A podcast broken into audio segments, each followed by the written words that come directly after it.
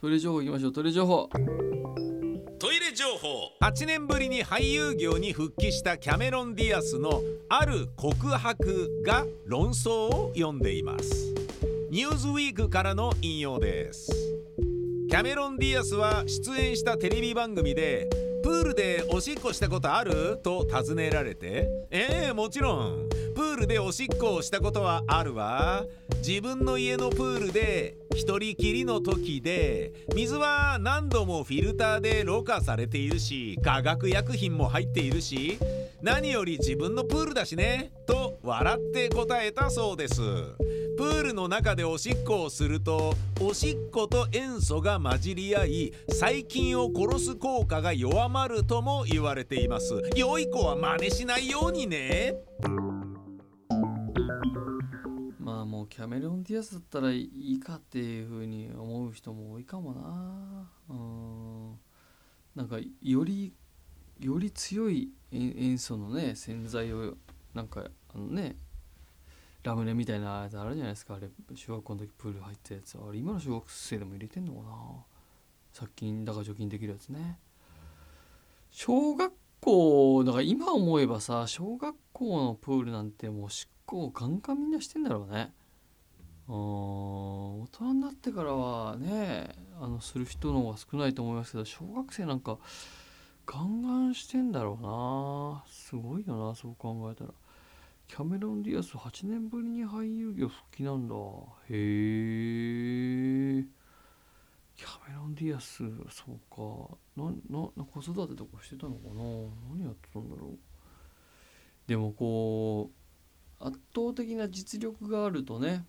やっぱこの8年間例えばそういう出役芸能界にいなくなって間も多分ずっとオファーはあっでで復帰しますよっていうことだけで話題になるから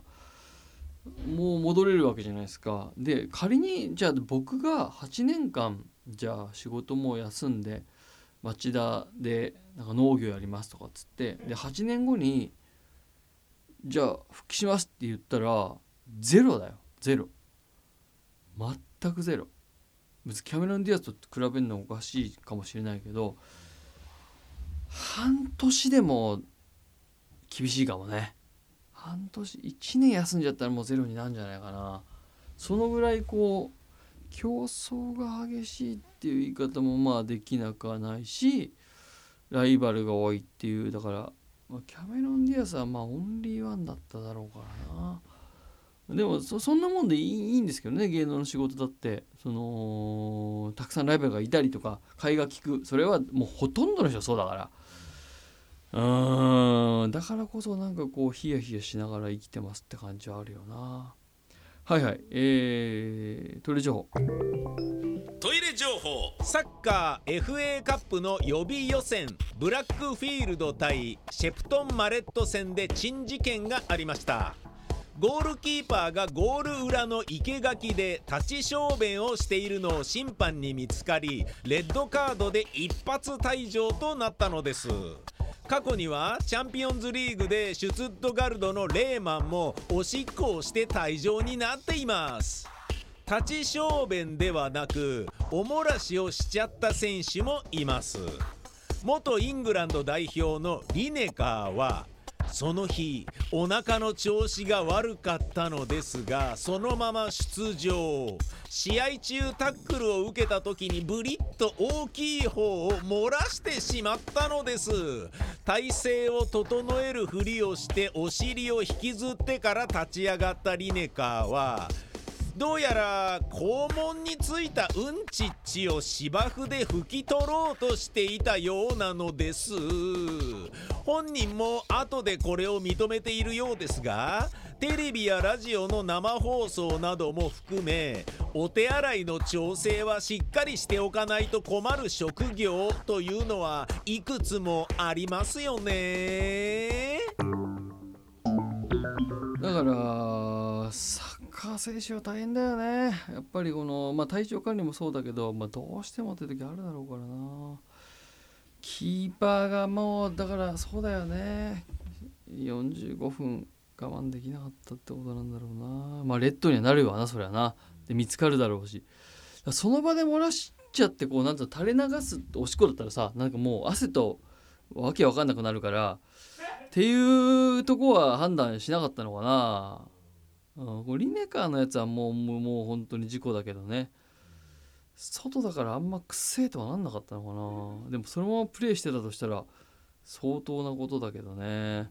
僕はあの生放送の仕事をやっててどうしてもトイレ行きたくなったっていうのが意外とないんですよね。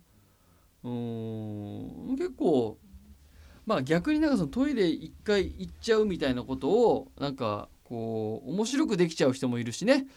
え曲かけてる間に一回行って間に合わないとかさ。なんかその生放送だとなんかラジオは結構ハプニング的にできてするけど朝の情報番組とかやってる人は難しいか。あだ結構この交通情報とニュースが流れてる間の何十秒かにちょっとトイレ一回行かなきゃいけないみたいなことでね。あありますよね。結構このこの番組のディレクターやってくれてる宮川勝さんが「ラジオ日本でおはようスプーン」という番組やってる時に何回かねこの危ない危なげなあトイレに駆け込む姿を僕も見たことがありますんで、え、これだから怖いのがまあトイレのね放送局からにあるトイレの位置は大体把握してるじゃないですか。だけどこうあそこは個室が2機しかなかったよなとかっつって。で別に生放送やってる人用のトイレなわけじゃないから普通にそこに来てる人お仕事してる人社員の人みんなで使うから最速で行って個室が空いてれば間に合うぐらいの催し方だとしてもう一個上のトイレに行けばあそこのフロア人少ないから空いてる。おそらく確実に空いてるけどこの階のトイレは結構人が使ってるぞみたいなタイミングってあるんですよね。でどっちにかけるみたいなとこで本当にギリギリの状態で下に同じフロアの階にのトイレに行って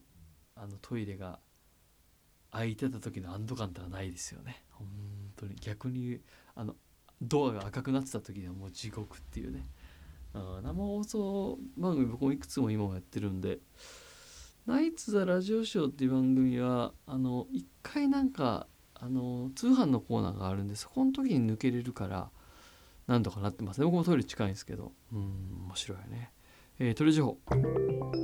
トイレ情報。消防隊員のトイレ問題を解決したのは東京消防庁のトイレカー。読売新聞オンラインからの引用です。火事の現場に出動し長時間にわたって活動する消防隊員の悩みの種にトイレ問題があります。用を足したくても全身がすすや泥で汚れた姿では公衆トイレを使うのもはばかられ署に戻るまで我慢する隊員は少なくないそうです。そこで東京消防庁は昨年度全国の自治体消防署に先駆けてトイレカーを導入。初年度だけで現場に44回出動するなど最前線で活動する消防隊員の救世主として実績を上げているということです。広い車内に大便器小便器が2つずつあって女性用の個室も別に用意してある。というトイレ専用の車で赤いキャンピングカーのようで見た目ではトイレとは分かりづらい雰囲気です。消防隊員がトイレ問題で苦労しているというのは知らなかったですよね。結構このトイレカーのニュースはここ数ヶ月頻繁に見るようになりましたね。だからここ実施運営運用され始めてるっていうことなんでしょうけど。確かに消防隊員の方もねこうなんていうか自分たちのねところまで戻る時間もないしコンビニで借りるわけにもいかないしとかってなった時にこのトイレかっていうのは心強かっただろうな。なんか、まあ、僕はもうそのトイレがもともと近いとかあのトイレ近い、えー、っていう生活を送りすぎてるから自分の中で対策あそこの時はあそこのトイレに行くとかこのぐらいの時間がかかりそうだからギリギリまでトイレ何回も行くみたいなことをやっているんですけど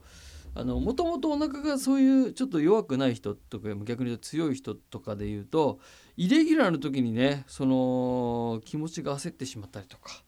するようなことも。僕は結構頻発するから自分の中で対策もできてるんだけどあんまりそういうのがないその